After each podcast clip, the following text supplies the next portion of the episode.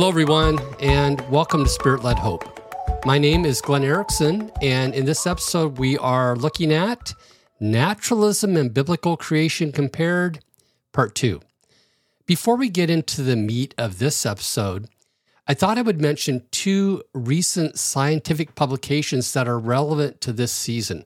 The first paper came out in early July, and it was research claiming that the probability of finding water on other planets is about 100 times greater than current estimates. Why is this important? Well, it's important because, as the research paper points out, water is essential for life as we know it. One of the authors of the paper stated, this significantly increases the chances of finding environments where life could, in theory, develop. I mention this because it ties back to episode three, where we talked about the big questions. Humans innately want to understand their origins and significance. This paper is a demonstration of that. Millions of research dollars are spent every year to try and show how life started, and yet the Bible answers that question on its very first page. The second paper also came out in early July and is based on results from the James Webb Space Telescope. And this report is a bit of a shocker. The authors of the paper propose that the universe is not really 13 to 14 billion years old, as I've stated in earlier episodes, but closer to 26 to 27 billion years old. That's roughly two times older. I don't know if this research will hold up under future observations, but this is a great example of how science is supposed to work. Over time, the empirical evidence combined with theory and calculations should get us closer to the truth. The Bible, on the other hand, is a fixed text. Yes, we do learn things over time that may influence our understanding of the text, but other than a few sections in dispute, the biblical text itself has been stable for centuries. I find this dichotomy fascinating. As we continue this season, we will need to make some personal choices in how to deal with this fundamental difference between scripture and science. All right, let's get back to our comparison of the Bible's creation account to materialistic science. I'm going to admit right up front that I'm finding this part of season two extremely challenging. And it's not because I struggle with the Bible or science, it's because there are so many differing viewpoints in how to interpret the Bible and the scientific data. And I'm trying to be fair uh, in how I compare them. For example, in the last episode, we looked at the very beginning. And in this episode, we are going to continue by looking at what the Bible refers to as the first day. However, many Christians might argue that the first day should include what I separated as the beginning. In other words, others might say that the first day includes the creation of the earth, whereas I'm presenting that day one begins from the viewpoint of the Holy Spirit hovering over the waters of the existing earth. So, in my presentation, some time may have passed or may not have passed before the creation of the earth. The approach I took makes sense to me based on my understanding of the Bible, and I believe it lends itself very well to the exercise of comparing the Bible and materialistic science, which is one of the things we're doing this season. However, I do acknowledge there are other interpretations that are considered orthodox in the Christian community. And here is where it gets very difficult for me speaking as a Christian. As I just mentioned, there are some Christians who do not believe separating the beginning from the first day is supported by Scripture.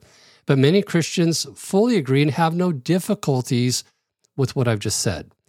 This is an in house debate, and I feel that it's important that you know this. I wish this were an area where all Christians agreed, but I doubt there is a resolution coming anytime soon. And I suspect we will talk more about this in later episodes. Well, that was a bit of a sidetrack. So let's get back to day one. Remember from last episode, we are making a virtual chart with the biblical account on the left and the materialistic science account on the right. This section is labeled on day one. Let's quickly review what the Bible says happened on the first day. And remember, in my approach, I've already covered the beginning in the last episode. From Genesis, we read, And God said, Let there be light, and there was light. And God saw that the light was good. And God separated the light from the darkness. God called the light day, and the darkness he called night. And there was evening, and there was morning the first day. That was Genesis chapter 1, verses 3 through 5. Based on these verses, the left side of our chart for a biblical account of day one will have these two summary statements there was light and there was a separation of light and darkness. When we decide what to put on the right side of our chart for the scientific account, we need to think about something we discussed in episode six. There we learned that the early Earth was encased in darkness because the atmosphere was full of debris settling on the Earth. At some point, the settling material allowed light to penetrate. That does not mean that anything outside of the Earth was visible simply that light could now reach the early Earth. So on the right side of our chart, we will also put two summary statements. Light began to reach the Earth as the dust and debris in Earth's atmosphere began to settle, and the rotation of the Earth meant there were now days and nights. How do our two columns compare? We saw in the last episode that our columns for the beginning had an amazing similarity. Here, the columns for day one may seem different because it depends on how you interpret the Genesis account. Some Christians argue that at this point, only the earth had been formed and God made some form of light other than the sun. Under these conditions, the rotation of the earth, along with a fixed light source, caused the day and night. Now, other Christians look at the Hebrew from which we get the expression, let there be light, and recognize that the Hebrew used here is not the word for create. Instead, the word can mean to become or happen. Christians taking this stance believe the sun and moon already existed, but are not yet visible. Up until now, there was total darkness. However, once the light from the sun began to penetrate through the atmosphere, a rotating earth now had day and night. If you believe the first approach, then the Bible and science columns do not fully agree, although there is certainly a similarity. If you believe the second approach, then the Bible and science columns are in high agreement.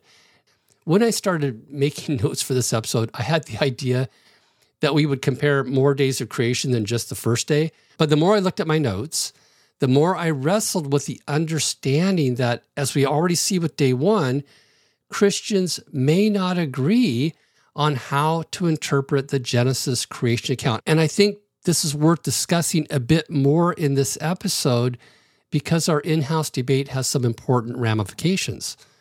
One important ramification is that differing interpretations of the first chapter of Genesis can affect the unity of Christians. All Christians are supposed to be brothers and sisters in Christ joined through our love for Jesus and our love for each other. But there is something about uh, the creation account that has a way of bringing out some unloving behavior. Several years ago, I was at a Christian campground that was designed to show what an amazing job God did when He created the world and life. You could take walks along trails, and there were interesting nature facts posted on signs. These facts all pointed to the evidence of an intelligent and loving creator. I thought that was great, and I appreciated the work that had been done. But I did notice that the presentation of the Genesis account took the stance there was no possibility of time passing before day one, like I presented in the last episode. When I happened to run into the director of the camp, I mentioned to him that I was curious on how they chose what to say about the creation account. What caught me off guard was that he was immediately very defensive, and he asked me if I believed that the Bible was true. Well, of course, I believe the Bible's true. That's what I told him. His response to that was that if I did not agree with his position on Genesis, then there was no way I could believe the Bible was true. Now, I will admit this was not my finest hour because I became angry. As we continued talking and I asked him some clarifying questions, we finally got to a critical point. He admitted to me that he did not think I was really a Christian because, in his eyes, I was denying the truth of the Bible. That was very difficult to hear because I love Jesus, who's the living word, and I value everything God has given us in the written word. It was also difficult to hear because I do not like being told that I'm wrong. I'm admitting that. This is something I'm working on as part of my own spiritual maturity, but it added to my frustration and made it harder to be grace filled during the conversation. Shortly after that, I attended a workshop on creation that was run by a gentleman with the same beliefs as the camp director. My conversation with that man was almost identical to that with the camp director. Again, in his eyes, there was no way I could be a Christian unless I believed just like him. If you want to find a way to destroy unity in a church, tell the person next to you that there's no way they're a Christian unless they believe just like you. They will immediately question either your faith or their own faith. Because the simple fact is that we are all on a journey and very unlikely to have the exact same Christian beliefs. There is no way that a new believer believes the same as someone who's been a Christian for 60 years. We are all learning and growing in our relationship with God and our understanding of things like what the Bible says.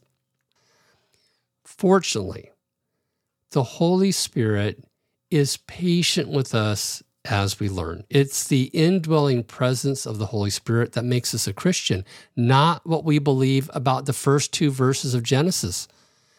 I am so thankful that the Holy Spirit lives within us, even though we are not perfect and do not fully understand all of Scripture.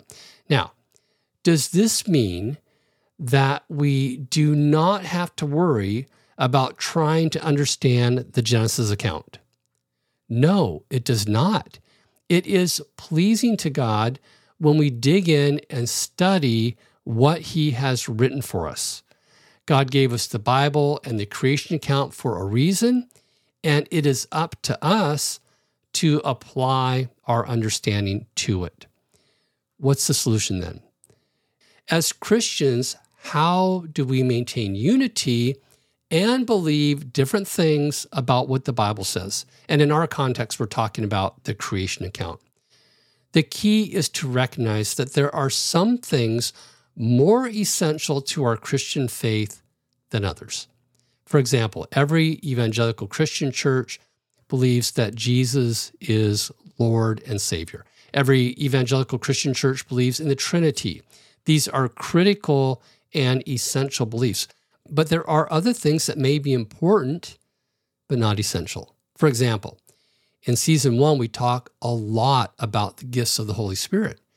Now, as important as I believe these gifts are, I can embrace someone as a fellow Christian even if we have disagreements in this area. In fact, if you listen to season one, you know that I was a childhood convert and did not believe in gifts of the Holy Spirit until I was middle aged. And yet, I was a Christian as a child, and I'm a Christian now because the Holy Spirit has lived within me since my childhood conversion. Believing in spiritual gifts is a non essential, even though I do think they are extremely important.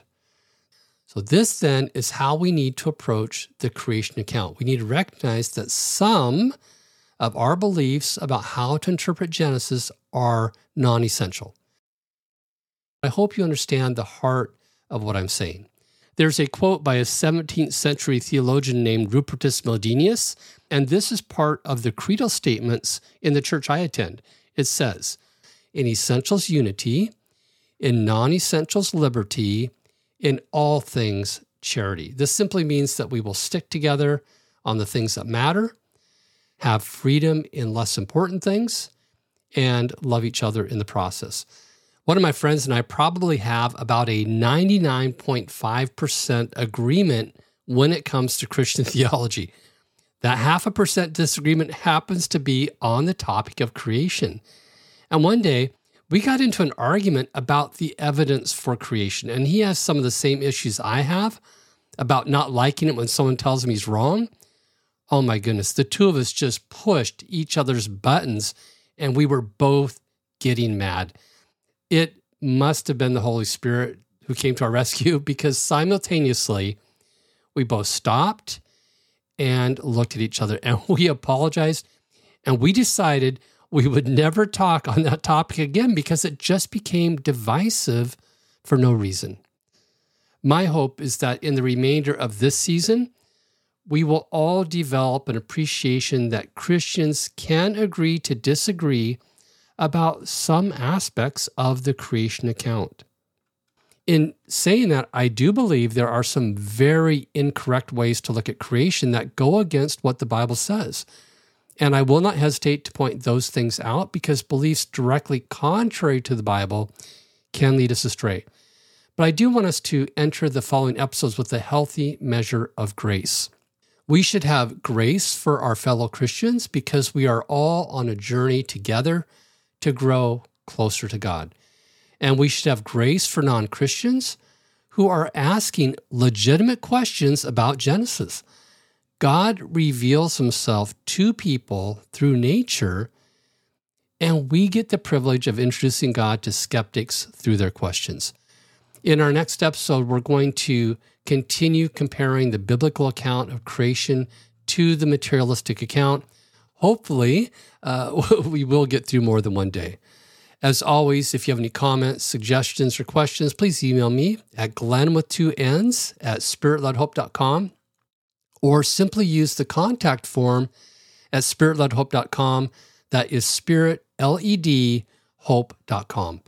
If you struggle with extending grace to others, may the God of hope fill you with all joy and peace as you trust in Him, so that you may overflow with hope by the power of the Holy Spirit. Until next episode, take care.